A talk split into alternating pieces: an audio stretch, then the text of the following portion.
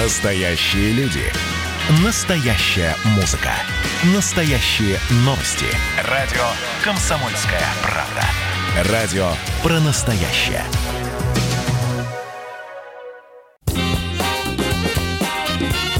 Был бы повод.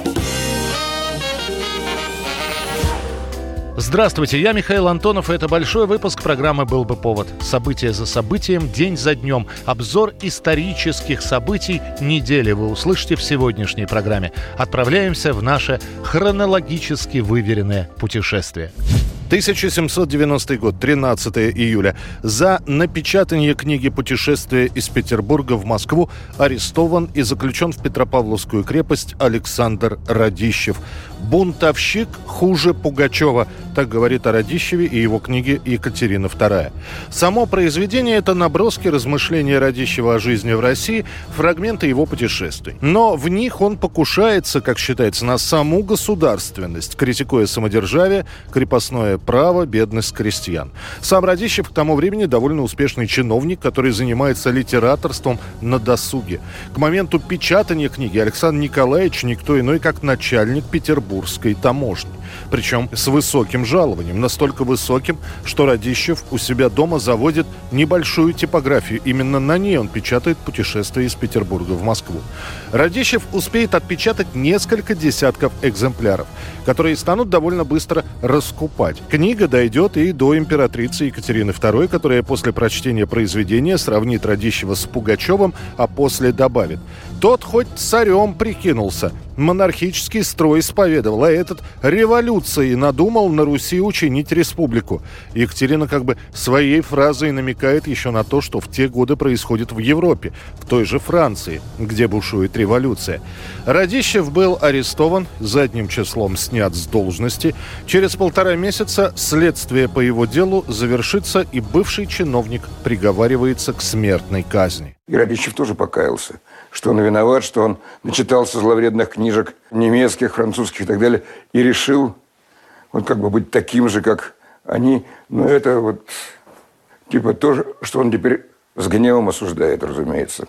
Несколько дней мучительных ожиданий, и вот новый указ Екатерины II, касающийся судьбы Радищева. Вина Радищева такова, что он вполне заслуживает смертную казнь, к которой приговорен судом. Но по милосердию и для всеобщей радости казнь заменена десятилетней ссылкой в Сибирь.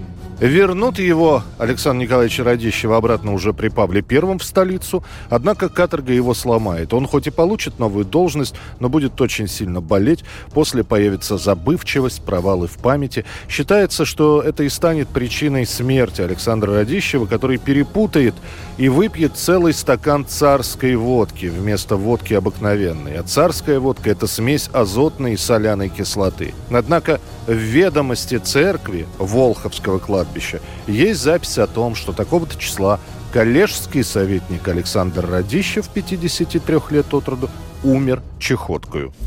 13 июля 1923 года на холмах Лос-Анджелеса происходит официальное открытие знака Голливуда. На южном склоне горы Маунт-Ли появляются огромные белые буквы «Hollywood Land», «Страна святого леса». Вскоре эта надпись превратится просто в Холливуд.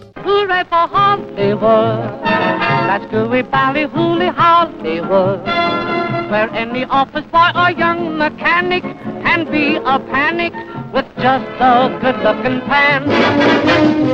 Это сейчас данная надпись – символ западной кинематографической столицы. А тогда, в начале 20-х годов, Холливуд-Ленд – это рекламный баннер, который задумывался как часть компании жилых кварталов на примыкающих холмах. У застройщиков того времени родилась идея, что буквы, которые станут видны из любой точки города, привлекут потенциальных покупателей. Установка, покраска, подсветка, крепеж – все это обходится в 21 тысячу долларов. Вообще планировалось через полтора года надпись демонтировать фотографировать, но за это время буквы на холмах превратятся в своеобразный гламурный символ развивающейся индустрии развлечений. This is an abandoned movie set, an all too common sight in the Hollywood of the 60s. К началу 30-х годов уже мало кто вспоминал о том, что надпись призвана рекламировать недвижимость. Знаменитые буквы символизируют теперь невероятно популярные голливудские фильмы. 1954 год, 13 июля. Скорбит Мексика. Соболезнования выражают художники всех стран. В 47 лет умирает Фрида Кало. Официально сообщается, что художница скончалась от воспаления легких. При закрытых дверях в культурных сообществах утверждают, Фрида свела счеты с жизнью. Она когда-то сказала, вся моя жизнь – это страдание. Страшная авария автобуса, в котором ехала 18-летняя Кало. Тройной перелом позвоночника, перелом таза, разрывы внутренних органов, и это далеко не полный набор травм, которые она тогда получила.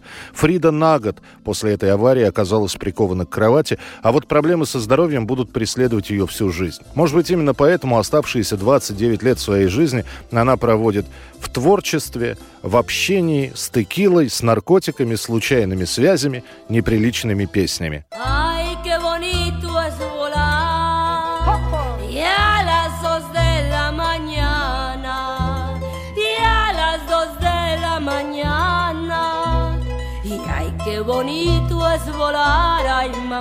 О Фриде широко узнают в 40-х годах прошлого века и узнают в Европе. А вот у себя на родине, в Мексике, ее первая персональная выставка пройдет в 1954 году. К тому моменту Фрида уже не будет вставать с кровати. Иногда боль отступает, Фрида снова выходит на крыльцо дома, снова рисует что-то, но это было лишь временное облегчение. Гангрена на ноге, несколько ампутаций, все выше, выше, и вот уже правой ноги по колено нет.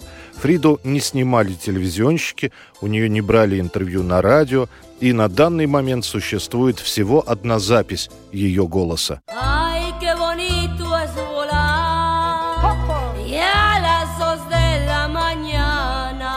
Незадолго до смерти Фрида Кало оставила в своем дневнике последнюю запись. «Надеюсь, что уход будет удачным, и я больше не вернусь». Прощание с Фридой Кало проходило во Дворце изящных искусств. По иронии судьбы, именно в том здании, где ее работы очень долгое время не хотели выставлять.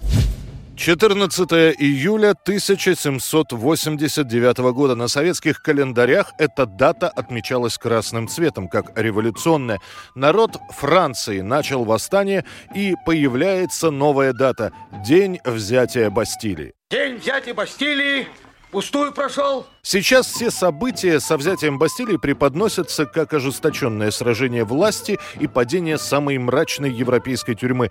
Факты описывают происходящее более прозаично. Сначала было объявлено об отставке министра Жака Некера, который большинству парижан запомнился именно предложением, что Бастилию нужно как можно скорее упразднить, а лучше вообще разобрать. Параллельно с этим выходит указ короля о распуске учредительного собрания, куда Некер также входил. Народ стал собираться на площадях. А после того, как прошел слух о том, что к Парижу подтягиваются королевские войска, толпа решает взять штурмом главную тюрьму Бастилию, чтобы завладеть оружием, которое якобы хранилось там. Я только что из Версаля. Король уволил Никера. Граждане, это знак. Знак для всех патриотов начала новой Варфоломеевской ночи. Хотя считается, что штурм был предпринят с целью освобождения узников, на самом деле их освободили так, по ходу действия. Оружие в Бастилии не обнаружилось. Это выяснилось после четырехчасового боя, во время которого погибает почти весь гарнизон тюрьмы, это около ста человек. Выживших выведут к толпе и сбросят на штыки. В ответ на случившееся Людовик XVI восстановит в должности Жака Некер, отведет войска от Парижа, а через год, когда Бастилию снесут наполовину, устроят народные гуляния, а окончательно сравняют тюрьму с землей в мае 1791 года. 1837 год. У британских монархов появляется новая официальная резиденция. Королева Виктория въезжает в Букингемский дворец. Изначально, еще в начале 18 века, здание строится для местного герцога. После его приобретает в личное владение король Георг III. Георг считал, что его Сент-Джеймский дворец построен слишком просто, и отделка в нем желает оставлять лучшего. Правда, Георг в Букингеме был лишь наездом надеждами. В то время там работали каменщики, достраивая то один, то другой флигель. Все эти работы периодически прерываются. Регулярно не хватает денег, так что доведение до ума Букингемского дворца превратилось в национальный долгострой, который растянулся на 75 лет. За это время скончаются три британских короля. Два Георга, третий и четвертый, и Вильгельм, четвертый. При королеве Виктории будут сделаны последние большие дополнения во дворце, построят еще один флигель и перенесут бывший парадный вход. После чего здание будет объявлено официальной резиденцией британской короны. Впрочем, строительство бального зала, отделка комнаты хранилищ будут вестись вплоть до середины XIX века. Это лишь малая часть того, что происходило в разные годы. Продолжим через несколько минут. Был бы повод.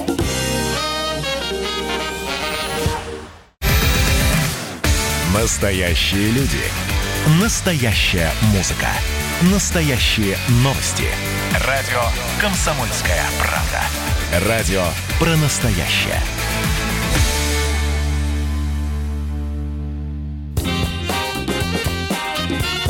Был бы повод. Мы продолжаем рассказ о событиях, которые уже стали историей. Они происходили в разные годы, в разных странах, но оказали довольно большое влияние.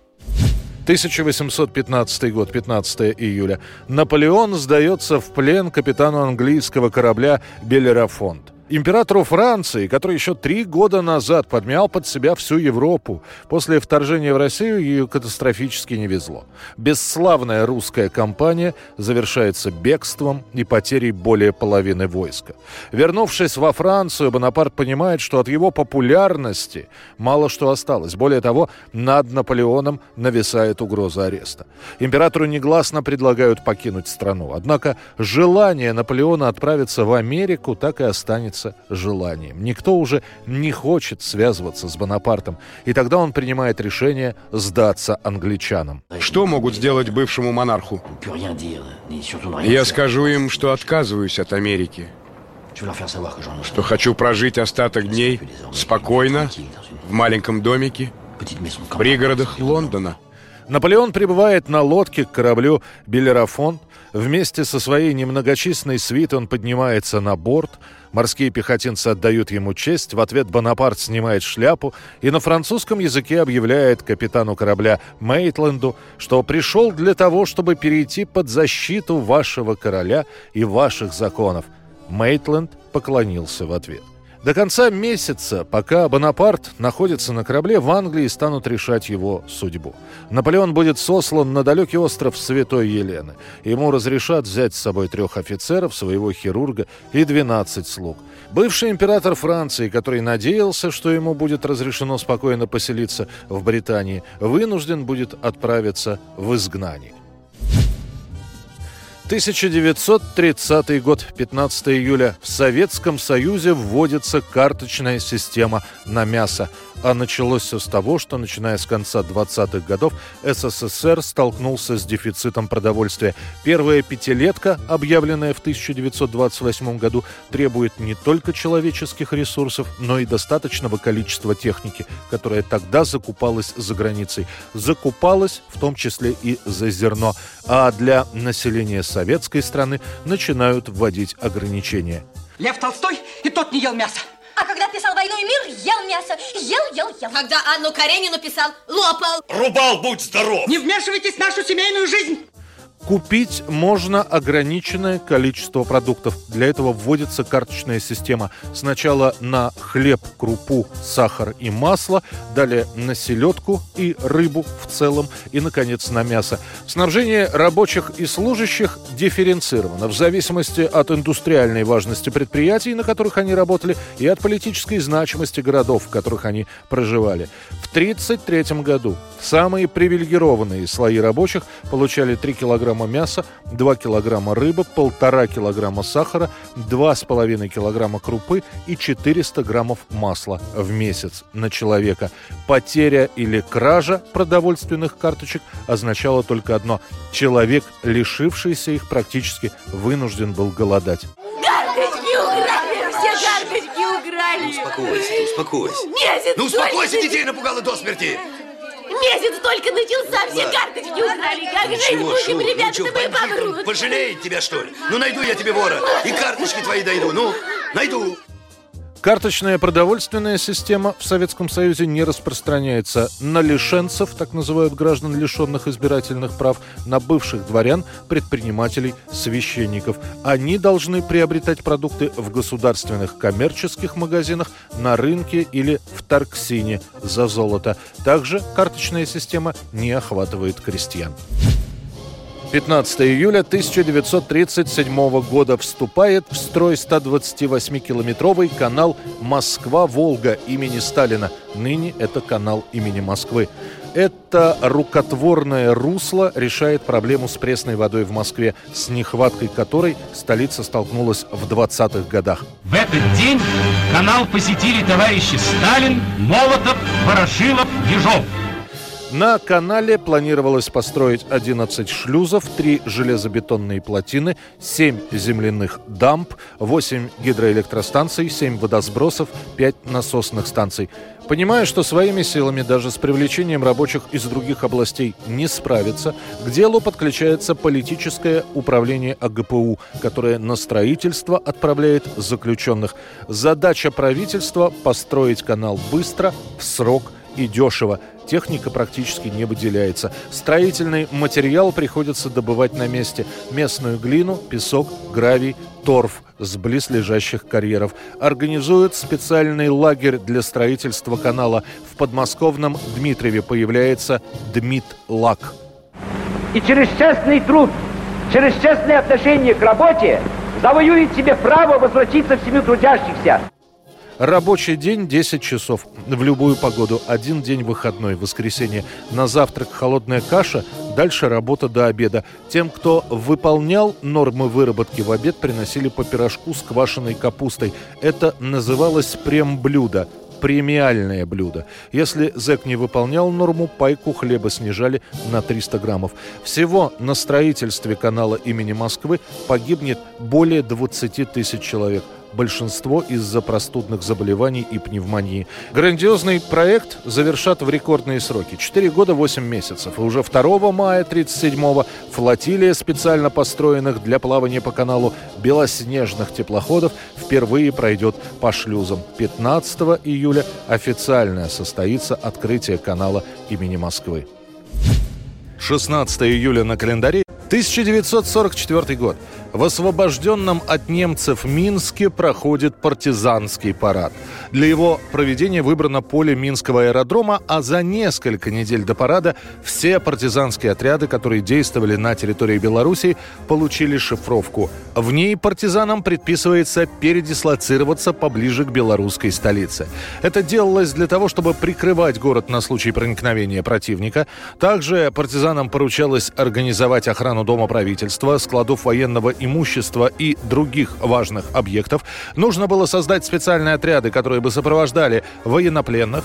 И уже после этого всем командирам партизанских отрядов было приказано начать расформирование. Но перед этим все-таки было решено пройти торжественным маршем перед освобожденными жителями Беларуси.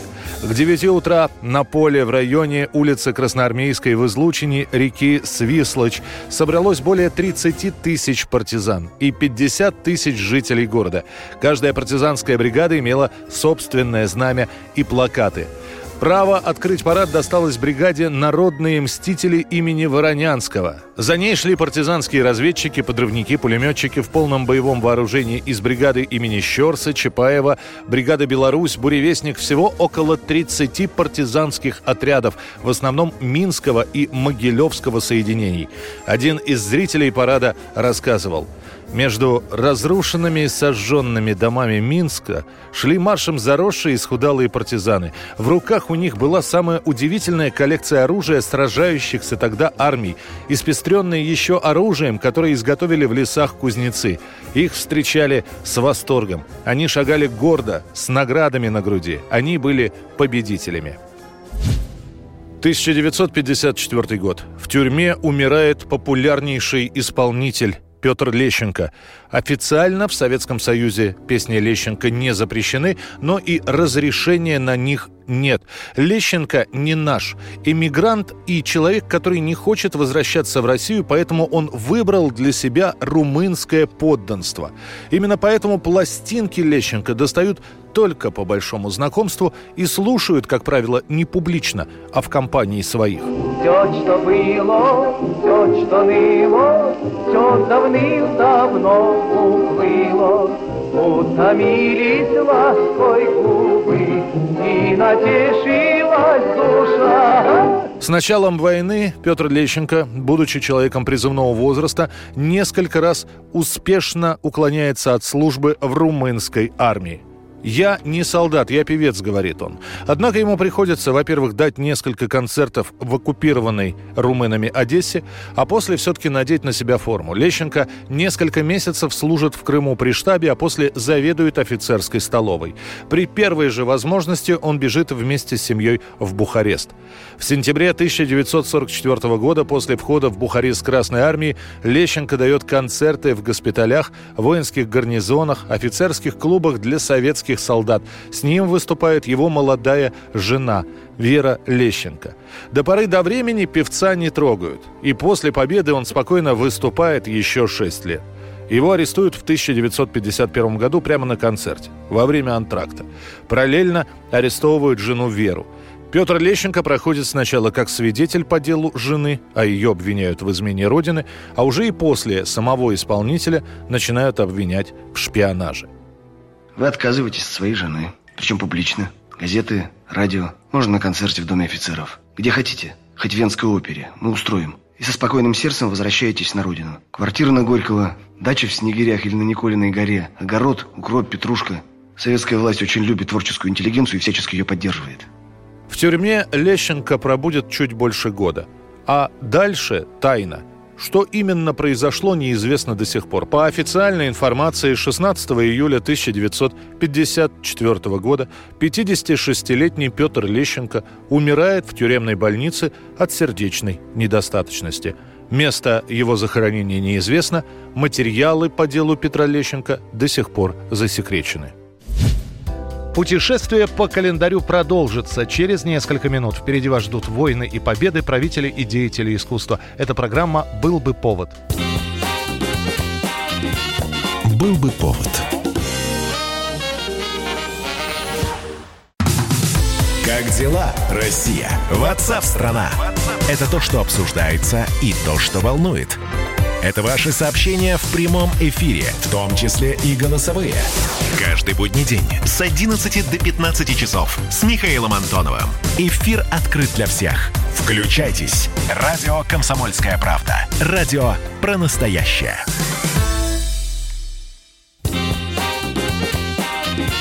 Был бы повод.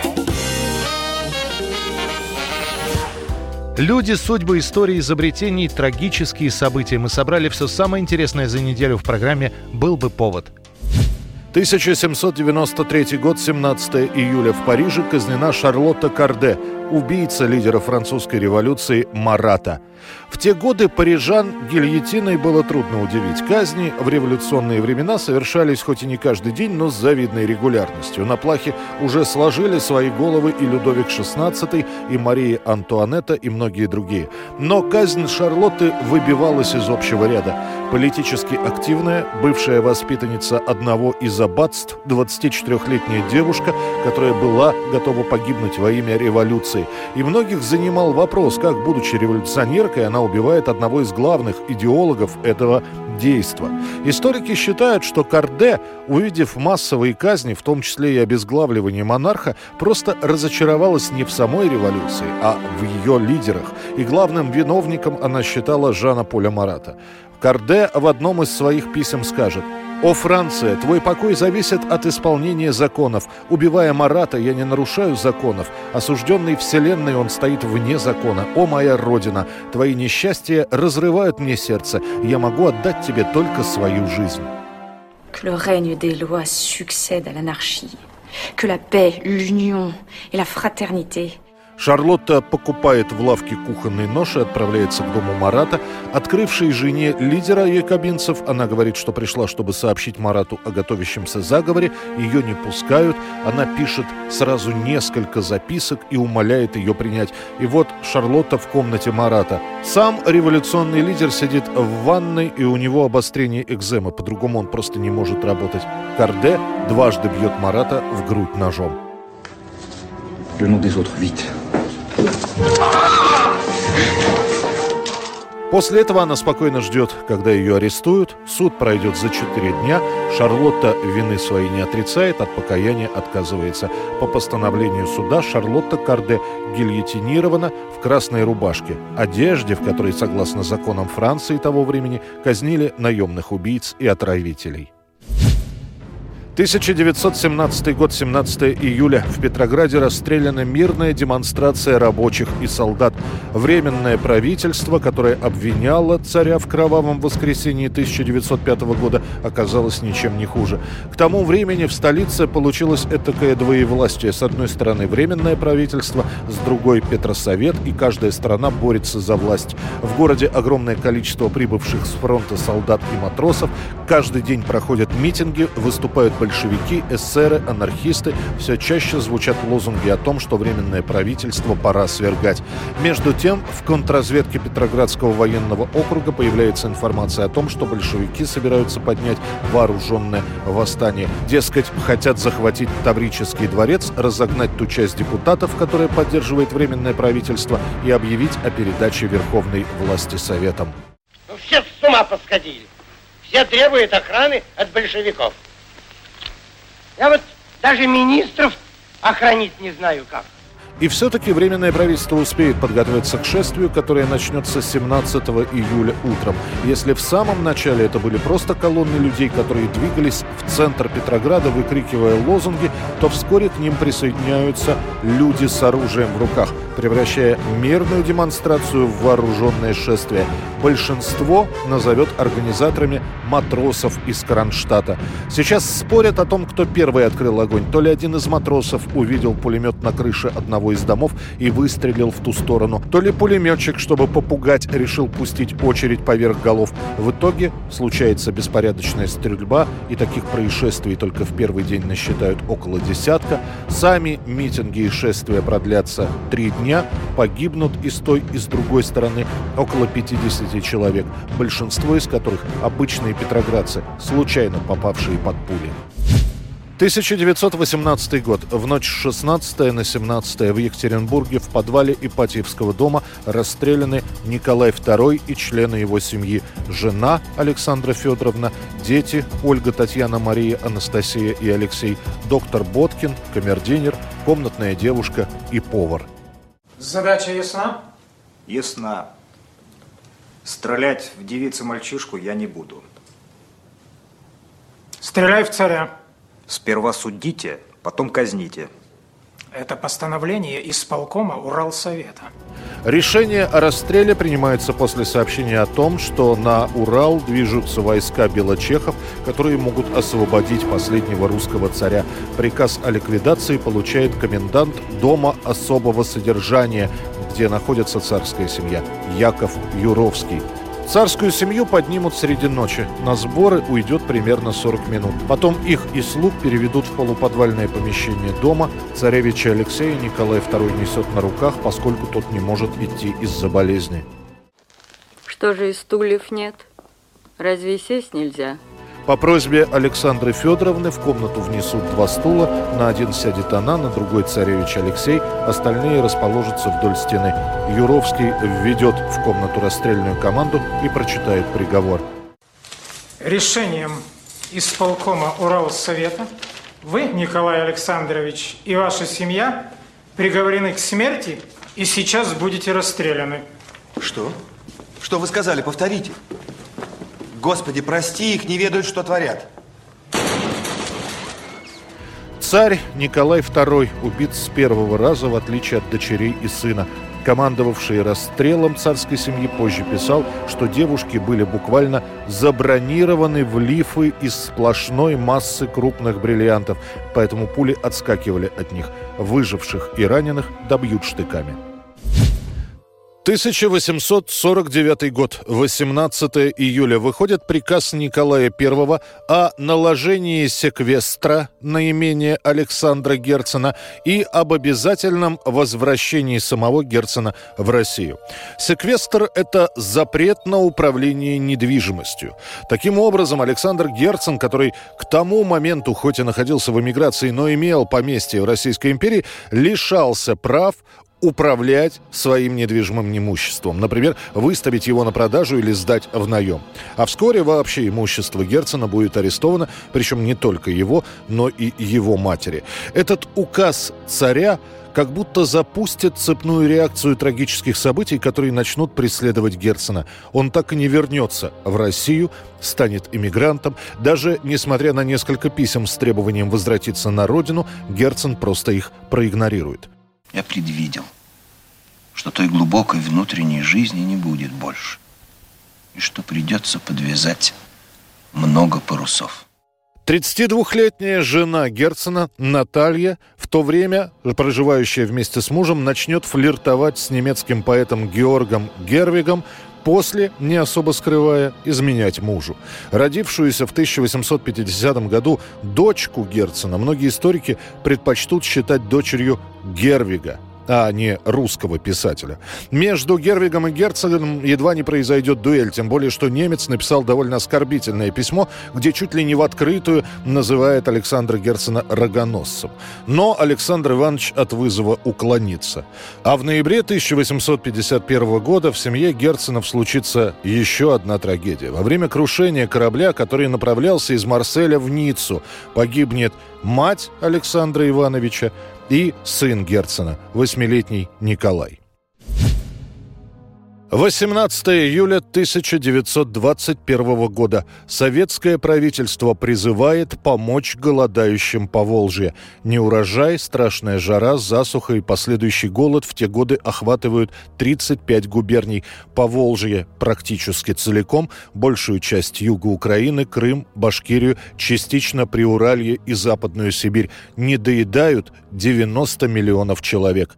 Было райкомскую Казани, чтобы без потерь убрать? Было! Ты вон скирды видел, не обмолоченный им таку? Там вся наша рожь. А в других колхозах на корню еще половина. Советское правительство в самом начале не афиширует факт голода, но к 2021 году становится понятно, справиться своими силами невозможно. Продразверстка не помогает. Более того, крестьяне, у которых изымалось зерно в пользу голодающих, все чаще нападают на комиссаров и убивают их. Начинают поступать донесения о крестьянских волнениях. Вначале за помощью обращается к Западу даже не государство, а советские писатели. Максим Горький отправляет в Западный западные газеты телеграммы с просьбой о помощи. 2 августа 2021 года с призывом к мировому пролетариату обратиться лично Ленин. Сбор средств на Западе организует полярный исследователь Фритьев Нансен. Появляются различные фонды «Спасем детей», «Миссия Ватикана», еврейская организация «Joint», шведские и германские Красные Кресты. Однако продовольствия на всех не хватает. В некоторых регионах пишут о случаях людоедства. По твоему приказу все до последнего зерна забирали, гнилую картошку и ту забирали. Это была генеральная линия партии. Ликвидация кулачества как класса. А мамка моя братишку моего младшего убила, чтобы нас, оставшихся троих, прокормить. Я братишку ел, а ты, сука, подлючая. Хлеб да сметану жрал, который у нас отнял. Сколько людей погибнет от голода, и не только в Поволжье, точно не знает никто. Советское Центральное статистическое управление определит дефицит населения за два года с 20 по 22 в 5 с лишним миллионов человек. В том же 22 году более полутора миллионов крестьянских детей, предоставленных самим себе, бродяжничают, просят подаяния, воруют. Смертность в приютах для беспризорных достигает 50%. Впереди финальная часть нашей программы. Осталось еще несколько событий, о которых мы хотели бы рассказать. Был бы повод. Ну что вы за люди такие? Как вам не стыдно? Вам по 40 лет. Что у вас позади? Что вы настоящем? Что впереди? Опомнитесь, пока не поздно. Вот вам мой совет. Ведущие нового утреннего шоу на радио «Комсомольская правда» уже совсем взрослые люди. Но ведут себя порой. Особенно, когда собираются все вместе. Они обсуждают, советуют и хулиганят в прямом эфире. С понедельника по пятницу. Начинайте день вместе с программой «Взрослые люди». Ведущие Тутта Ларсон, Валентин Алфимов. Стартуем в 8 утра по московскому времени. Был бы повод. Вот мы и приблизились в нашей программе к завершению недели. Однако осталось еще несколько событий, о которых стоит упомянуть. 1903 год. Победой трубочиста Мариса Гарена завершилась первая велогонка Тур де Франс. Она проходила по маршруту Париж, Лион, Марсель, Тулуза, Бордо, Нант, Париж. Саму велогонку придумали два французских журналиста – Анри де Гранж и Гео Лефевр, редактор и журналист спортивного издания «Авто». Таким образом, эти два коллеги решили поднять тираж издания.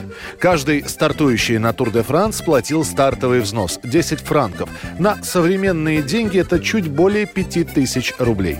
Организаторы гонки выделяют призовой фонд в 20 тысяч франков. Их предоставляют спонсоры.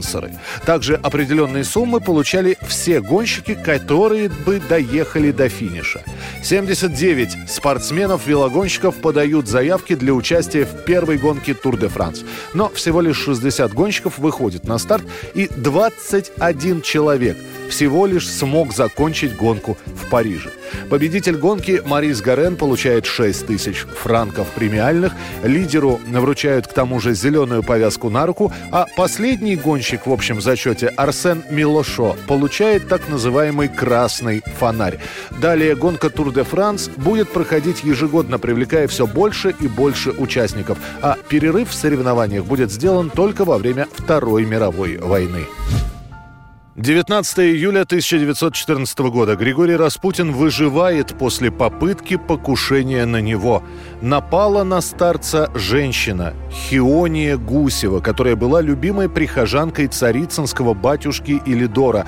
А Илидор был известен тем, что в 1912 году он поссорился с Григорием Распутиным и после этого лишился церковного сана. Вот Гусева решила и отомстить за священника. По другой версии, России Хионию подговорили те, кто считал, что Россия должна вступить в мировую войну, а не придерживаться нейтралитета. О том, что воевать не следует, Распутин несколько раз говорил при встрече с Николаем II. Некоторые считают, что именно сторонники войны подкупили Гусеву, чтобы она убила Григория. Как бы то ни было, 19 июля в селе Покровское, где в то время был Распутин, все и произошло. Григорий выходит из ворот своего дома, чтобы отправить телеграмму. К нему подходит бедно одетая женщина, просит милостыню. Со словами «не надо кланяться», так написано в протоколе допроса, Распутин лезет в карман за деньгами, и в этот момент, выхватив из-под своей рваной шали нож, женщина наносит Распутину серьезное ранение в живот. Далее из протокола – Нож необычный, обоюдоострый, заточенный по кавказскому типу с желобком для стока крови, около 50 сантиметров в длину. Гусева потом скажет, что купила этот нож за 3 рубля на толкучке у какого-то черкеса. Распутин вытаскивает нож из живота и бросается бежать. Хиония следует за ним, пытаясь воткнуть нож в спину Распутина. Ее задержат выбежавшие из домов люди – Григория Распутина, который истекает кровью, отвозят в больницу, он там проведет пять дней, а Гусеву сначала возьмут под стражу, а после того, как выяснится, что она психически нездорова, Хионию определят в Томскую психиатрическую лечебницу. Она пробудет там до самой революции и выйдет из больницы по личному распоряжению Александра Керенского. Хиония встретит революцию, узнает о смерти Распутина, или, как она его сама назвала, презренного Гришки, и снова попадет в больницу в 1919 году, когда также с ножом она нападет на патриарха Тихона. В лечебнице Хиония и скончается. 1980 год. В Москве открываются 22-е Олимпийские игры. Начинается знаменитая Олимпиада 80. Спортсмены мира, уважаемые гости, товарищи, я объявляю Олимпийские игры 1980 года, знаменующие 22-ю Олимпиаду современной эры, открытыми. Открытие Олимпиады показывают в прямом эфире. И даже привкус небольшой досады от того, что некоторые страны бойкотируют игры, не портит праздника. Соревнования впервые проходят в Восточной Европе. А то, что не приехали американцы, западные немцы, итальянцы, японцы, обидно, конечно, но и не такое переживали. Главная церемония идет в Лужниках. Олимпийский факел зажигает баскетболист Сергей Белов, чемпион Олимпиады 72 года. Затем на информационном табло стадиона появляется появляется изображение советских космонавтов Леонида Попова и Валерия Рюмина. Они из космоса поздравляют с открытием Олимпиады собравшихся. К играм Москва подготовится основательно. Сам город на время Олимпиады старательно зачищен от нежелательных элементов. Специально к Олимпиаде 80 построено и реконструировано порядка 20 спортивных и других сооружений. Спорткомплекс «Олимпийский», центральный стадион имени Ленина, АСК-3, новое здание телецентра Останкина, и аэропорт Шереметьево-2. Безопасность игр обеспечивает специально созданный отдел КГБ. Для него четко прописана задача осуществление оперативно-чекистских мероприятий по срыву подрывных акций противника и враждебных элементов в период подготовки и проведения летних Олимпийских игр в Москве. Нужно сделать все, чтобы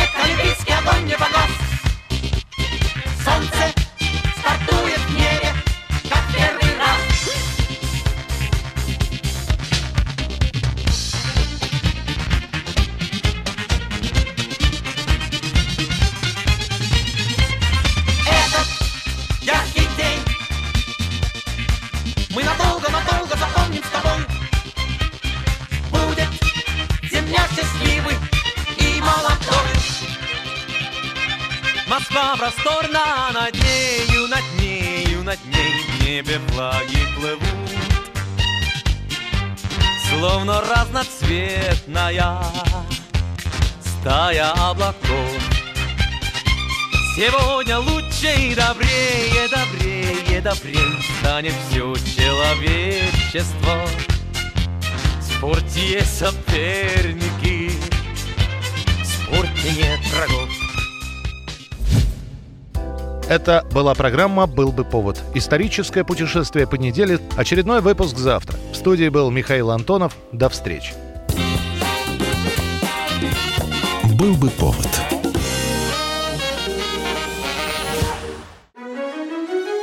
Георгий Бофт.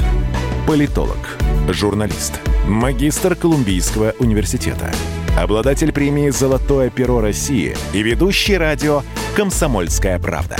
Авторскую программу Георгия Георгиевича «Бофт знает». Слушайте каждый четверг в 17.00 по московскому времени.